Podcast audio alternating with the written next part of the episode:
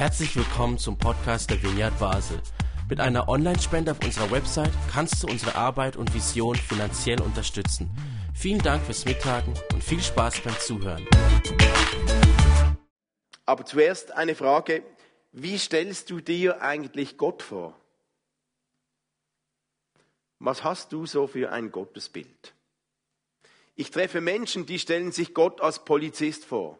Als einer, der wartet eigentlich nur darauf, dass man irgendeinen Fehler macht und pasch, gibt es eine Strafe, eine Buße, irgendwas. Es gibt Leute, die, da ist das das vorherrschende Gottesbild. Das sagt zwar niemand so direkt, bis es einem schlecht geht. Und dann kommt plötzlich rauf, ah, ich habe es halt wahrscheinlich irgendwie verdient. Als hätte mir doch einen Gott, der uns straft. Oder hast du ein Gottesbild, das sich eher Gott vorstellt als einen alten Mann mit einem langen weißen Bart, der nicht mehr gut hört und sieht und nicht mehr wirklich viel wahrnimmt um uns herum? Wie viele Menschen treffe ich, deren Gottesbild ist, Gott sieht mich sowieso nicht. Er mag alle anderen sehen, aber mich nicht. Der kommt nicht bis zu mir. Der hat zu viel zu tun, mich hat er vergessen anscheinend. Oder vielleicht ist dein Gottesbild, ja, Gott ist irgendwie eine höhere, undefinierbare Macht, irgendwie schon was, aber so unpersönlich und weit weg und nichts Persönliches mit uns. Vielleicht ist auch dein Gottesbild, Gott ist eigentlich ein Versager. Ich habe schon so oft gebetet. Wie oft haben wir schon für meine Hüfte gebetet? Es wird nicht besser. Das Gottesbild könnte sein, Gott ist ein Versager. Vielleicht ist dein Gottesbild, er ist der strenge Chef oder ein Freund, ein Kumpel. Vielleicht ist dein Gottesbild, er ist ein Coach, ein Trainer oder der König oder was ist dein Gottesbild? Das ist so wichtig, gerade beim Propheten des Monats, weil unser Gottesbild so viel dazu beiträgt, wie wir unseren Glauben leben. Und wir heute, der Prophet des Monats ist Zephania. Zephania, der hat ungefähr 630 vor Christus gelebt und er hat im Reich Juda gelebt. Und ungefähr zur Zeit von Zephania war auch König Josia im Reich Juda und der hat so wirklich Reformen eingeläutet, die Gott gefallen haben. Aber Zephania lebte in einer Zeit, und das hat viel mit seinem Gottesbild zu tun, wie er dann aufgetreten ist. Er lebte in einer Zeit, die unserer heutigen Zeit gar nicht so unähnlich ist. Damals, die Gesellschaft im Reich Juda war gekennzeichnet von Gleichgültigkeit Gott gegenüber. Niemand hat sich, hat sich für Gott interessiert. Der war schlichtweg überflüssig, hatte nichts zu sagen. Das Reich Juda hat sich damals irgendwie ausgezeichnet mit durch viel Selbstzufriedenheit. Die Bevölkerung war teilnahmslos Gott gegenüber. Sie waren satt, sie waren dick, sie waren selbstgefällig, sie waren versorgt, es, ging ihnen gut. Da Gott gegenüber, Gott braucht man nicht. Sie wurden gleichgültig, sie brauchten Gott nicht. Judah war wohlhabend, war reich, die Leute waren zufrieden, sie konnten sich alles leisten, was sie wollten. Und so kam es, dass viele Leute sich eigentlich nur noch um ihr eigenes Wohlergehen gekümmert haben. Was soll ich heute kaufen? Was könnte ich morgen kaufen? Was könnte ich mir noch zugute tun? Die Leute wurden so richtig selbstgefällig. Sie lebten im Wohlstand und sie wurden selbstgerecht. Und für, für ein Anliegen von Gott gab es schlichtweg keinen Platz mehr. Gott, ja, der kann mir gestohlen bleiben. Warum? Mir geht's gut, das ist die Hauptsache. Ich kann und ich bin und alles, was irgendwie außerhalb von mir ist, Menschen, Schöpfung, Gott, geriet in den Hintergrund. War nicht interessant. Viel zu gut ging es den Menschen. Gott war nicht mehr gefragt. Die Leute setzten auf ihre Ressourcen, auf ihr Wissen, auf ihr Können, auf ihre eigenen Ideen und so wurden sie gleichgültig Gott gegenüber. Sie wurden stolz und sie wurden bequem Gott gegenüber. In dieser Zeit lebte Zephania. Und ich dachte, ja, vielleicht gar nicht so unähnlich wie unsere westliche Wohlstandskultur, in der wir leben. Und allmählich erleben wir ja, wie durch Corona, durch Kriege und so, dass etwas aufgeweicht wird. Plötzlich ist nicht mehr alles nur so möglich und vielleicht ist das gar nicht so schlimm. Weil Zephania spricht in diese Gesellschaft hinein. Und er spricht zu den Leuten, er war unangenehm, er, er, spricht zu all den Menschen, die überall ihr Glück suchen und zuletzt bei Gott sagt er, kehrt um, kehrt um zu Gott, kehrt um, lebt anders, kehrt um, sonst geht ihr unter. Sucht neu Gott, denkt an Gott, versucht euch an ihm zu orientieren, wendet euch Gott zu, versucht nach seinen Maßstäben zu leben. Wenn ihr so weitermacht, wie ihr lebt, nur selbstgefällig, nur all das für euch selbst, dann, dann werdet ihr untergehen, ihr werdet Schiffbruch erleiden. Das war Zephania. Er sagte zum Volk Juda, wenn ihr so weitermacht, wenn ihr euch nur um Geld, um Reichtum, um Wohlstand, um euch selbst dreht, dann ist es nur noch eine Frage der Zeit, bis euch euer Leben um die Ohren fliegt. Eure Gesundheit wird euch um die Ohren fliegen. Die Erde wird euch um die Ohren fliegen. Die Machtstrukturen, euer Besitz, eure Lebensstrategie wird nicht aufgehen. Als ich das so gelesen habe, dachte ich, ja, das war wirklich prophetisch, weil wir leben in einer ähnlichen Zeit. Wie oft denke ich auch, wenn wir so weitermachen in unserer Gesellschaft, ist es eine Frage der Zeit und das Ding fliegt uns irgendwie um die Ohren. Und Zephania sprach in diese Gesellschaft hinein und sagte, hey Leute, Christsein ist mehr als nur sich um sich selbst drehen. Da geht es darum, eine Gesellschaft zu prägen. Er sagte, ihr habt von Gott etwas anvertraut bekommen. Ihr habt Gaben bekommen und die sollt ihr einsetzen zum Wohl der Gesellschaft, zum Wohl der Stadt, wo ihr, wo ihr lebt. Wow, wie, wie aktuell ist diese Message auch für uns, für uns Christen im Corona-Zeitalter, im Kriegszeitalter. Wir haben doch etwas bekommen von Gott. Du hast etwas bekommen von Gott, jeder von uns das wir einsetzen dürfen und sollen, nicht zu unserem Wohl, zum Wohle der Gesellschaft. Zephania war der Prophet, der stand dafür. Christsein heißt, wir wollen leben und unsere Gesellschaft prägen mit Werten von Gott, entgegen den selbstzentrierten Werten der Gesellschaft. Und er hat die Leute herausgefordert. Was macht ihr damit? Kehrt um, beginnt euch zu orientieren, was Gottes Werte sind. Und Zephania hielt den Menschen so hin, Gott will nahe mit euch zusammen sein. Aber das kann er nicht, wenn ihr euch nur um euch selbst dreht. Gott will mit euch kommunizieren, aber das kann er nur, wenn ihr zuhört. Gott will, dass ihr Sorge tragt zur Schöpfung, zur Erde. Gott will, dass ihr Sorge tragt zum Umgang miteinander. Gott will, dass ihr Sorge tragt zum Nächsten, zum Leben, dass Nächstenliebe gelebt wird. Und anscheinend hatte Zephanias Aufruf einen, eine Auswirkung, denn in dieser Zeit von Zephania begann König Josia große Reformen, wo er versuchte, staatlich geprägt die Worte, die Werte Gottes wieder zu zu aktivieren und auf die Beine zu bringen. Jetzt zum Gottesbild von Zephania, das, da lesen wir gleich was. Darum habe ich gesagt, das Gottesbild ist so entscheidend, wie wir umgehen mit der Situation, wo wir drin leben. Je nachdem, wie unser Gottesbild ist. Zephania war der Prophet, dem es sehr wichtig war, obwohl er predigte, kehrt um, sonst fliegt euch das Ding um die Ohren, immer so wichtig, dass nicht die Strafe oder der Zorn oder irgendwas von Gott im Zentrum stand.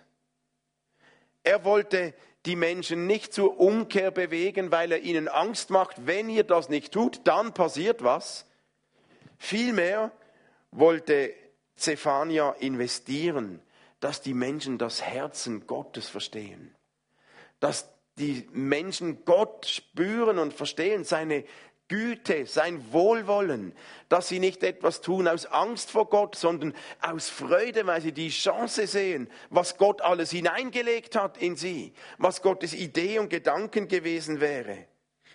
Und wir lesen, wie Zephania im dritten Kapitel dann so beschreibt, wie Gott ist. Und der Höhepunkt, das ist der Vers 17, den lesen wir. Da spricht Zephania, der Herr, dein starker Gott, der Retter ist bei dir. Begeistert freut er sich an dir. Weil er euch liebt, redet er nicht länger über eure Schuld. Er jauchzt mit lauten Jubelrufen über dich.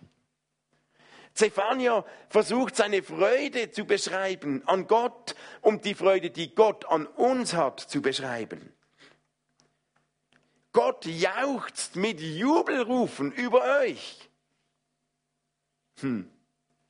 Wenn ich unsere christliche Kultur anschaue, unser christlicher Glaube, der äußert sich ja vorwiegend in andächtiger Stille und etwas gebeugt sein und ja, ja nicht auffallen.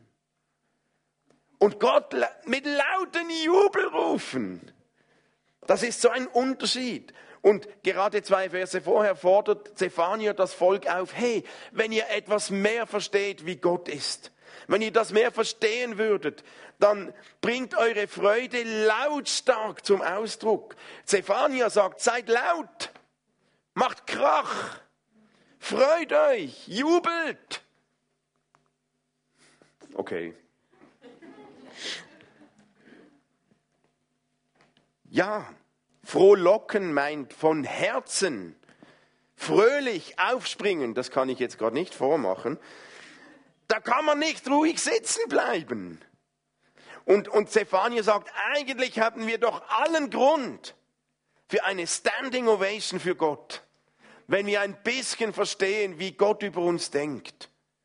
Und ich habe extra hier ein Bild von einem Fußballspiel Geht mal an ein Fußballmatch, am besten von FC Basel, wenn sie auch gewinnen. Ähm, dort erlebt ihr was, zu was wir Menschen fähig sind, mit Freude. Wenn ein Tor geschieht, wenn die Meister werden, da umarmen sich wildfremde Menschen, die hüpfen, tanzen, klatschen, werfen Papierschnitzel hoch und, und, und. Die freuen sich, die geben der Freude Ausdruck. Warum gelingt das uns Christen so wenig? Okay, manchmal gelingt es uns ein bisschen. Manchmal lassen wir uns hinreißen zu klatschen. Also ich, alles gut. Ist auch kulturell bedingt bei uns. Aber hat es nicht auch etwas zu tun, dass wir ein ungesundes Gottesbild haben? Wenn unser Gottesbild so klar ist, dass wir wissen, Gott ist derjenige, der über uns sich freut und jubelt. Gott ist derjenige, der uns liebt, der uns alles gegeben hat. Wie können wir da noch ruhig bleiben? Da sollte es uns doch die Fingernägel aufrollen vor Freude. Und Zephania sagt in diesem Vers drei Dinge, warum wir uns freuen sollten. Und das sagt er dem Volk und ich glaube, es ist auch für uns aktuell. Er sagt, zum Ersten freut euch, weil keine Strafe mehr da ist. Gott redet nicht mehr über die Strafe. Gott will uns nicht bestrafen. Gott ist nicht der Gott, der darauf wartet, uns endlich zu bestrafen, um zu zeigen, wer der Chef ist. Nein, Gott ist anders. Jesaja, äh, Zephania verkündigte, der Herr hat deine Strafe weggenommen. Er wird dir vergeben in seiner Liebe.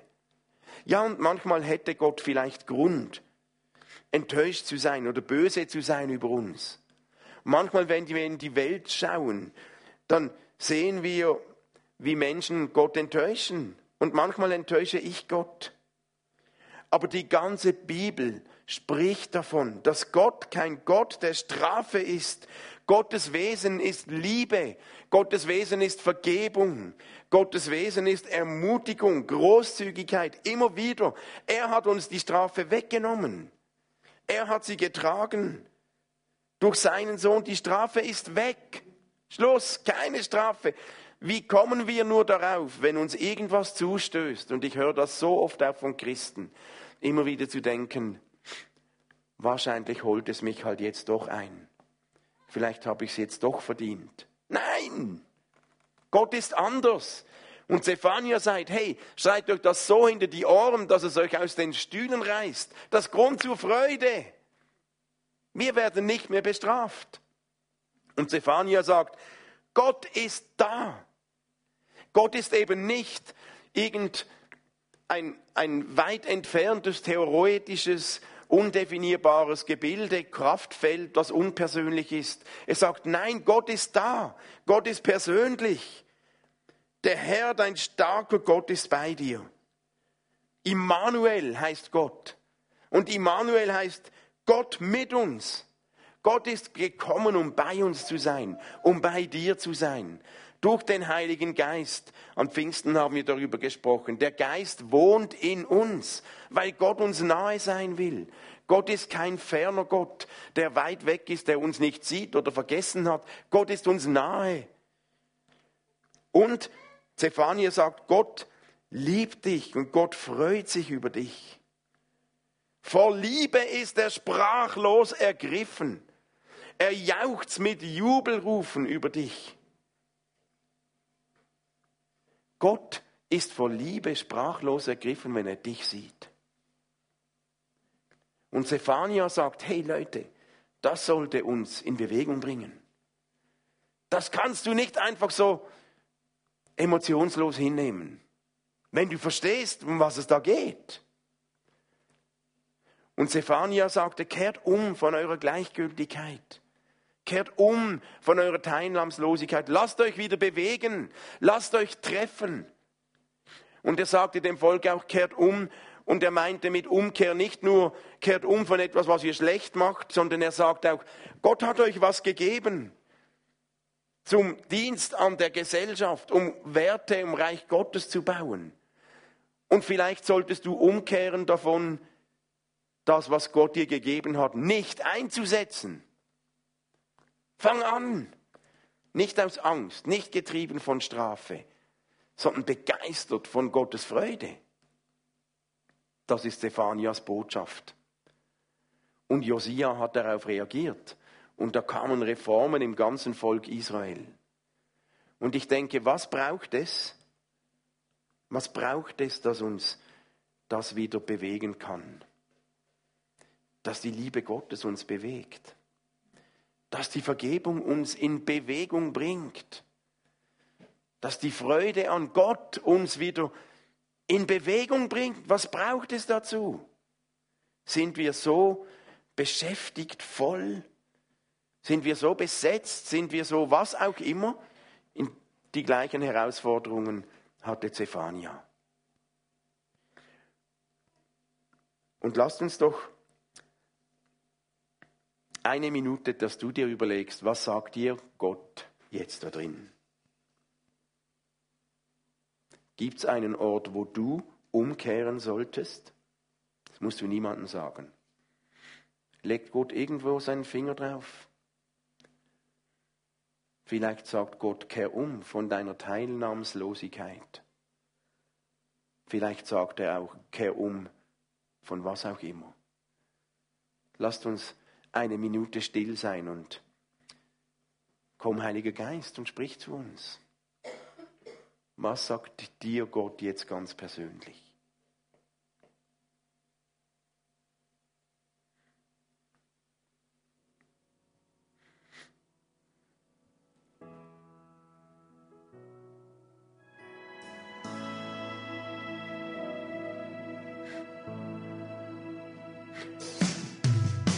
Unser Gottesbild ist so entscheidend, wie wir unseren Glauben leben.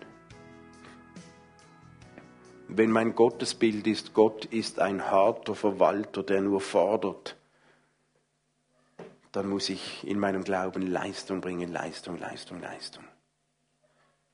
Und unser Gottesbild ist oft nahe an unserem Vaterbild, weil wir von Gott als Vater sprechen. Ich habe das letztens erlebt. Mein Vater hat immer viel Leistung gefordert und ich bin auch so aufgewachsen. Ich bekam Liebe, wenn ich genug geleistet hatte. Das hat mich geprägt. Und letztens, als ich betete, Und ich hatte viele Fragen an Gott und ich sagte, Gott, ähm, das und das und was sagst du hier und dort und ich muss und will und irgend. Und es war mir, als dass Gott gelächelt hat und mir sagt, als Antwort, Michel, ich habe dich lieb, ich bin stolz auf dich. Und ich wurde fast ein bisschen hässig. Weil ich dachte, ja, das weiß ich, das wollte ich jetzt nicht hören. Ich habe andere Fragen. Aber dann hat es mich eingeholt und dann habe ich gemerkt, wie mich das getroffen hat. Und ich habe gemerkt, eigentlich ist es das, was ich zutiefst als erstes brauche. Aber mein Gottesbild war in dem Moment so geprägt von Leistung, Leistung, Leistung. Und lasst uns doch jetzt noch zehn Minuten nehmen, wo wir so, wie wir sitzen, in Gruppen zusammen uns austauschen und tauscht doch miteinander aus, welches Gottesbild hast du? Und wie wirkt sich das auf deinen Glauben, auf deinen Umgang mit Gott aus? Jesus, ich danke dir, dass du ein Gott bist, der jauchzt und jubelt über mich. Wow. Über uns alle. Danke, dass du eine Party machst, wenn du uns siehst. Nicht, weil wir so gut sind, sondern weil du uns liebst. Schreib uns das in unsere Herzen. Bewege unsere Herzen wieder neu über deine Freude, Jesus. Steck uns wieder an. Nimm unsere Herzen und bearbeite sie, dass das wieder etwas mit uns macht. Wie gut du bist. Danke, dass du nichts strafst. Danke, dass du uns nahe bist, ob wir es spüren oder nicht. Lass uns das neu erleben und glauben. Ich danke dir für diesen Zephania, der so viel investiert hat, damit die Menschen spüren, wie du sie voller Sehnsucht liebst und siehst. Schreib das neu in unsere Herzen jetzt. Und hilf uns zu entdecken, was unser Beitrag ist in unserer Gesellschaft, deine Werte zu leben. Danke, dass du jedem etwas gegeben hast. Und danke, dass wir mit dem zu deiner Ehre unterwegs sein dürfen. So segne uns und pack unser Herz immer wieder neu für dich. Jesus, ich möchte erleben, wie wir so Fußballtorstimmung in den Kirchen haben. Aber da musst du was bewegen. Fang an, Jesus. Here I am. Amen.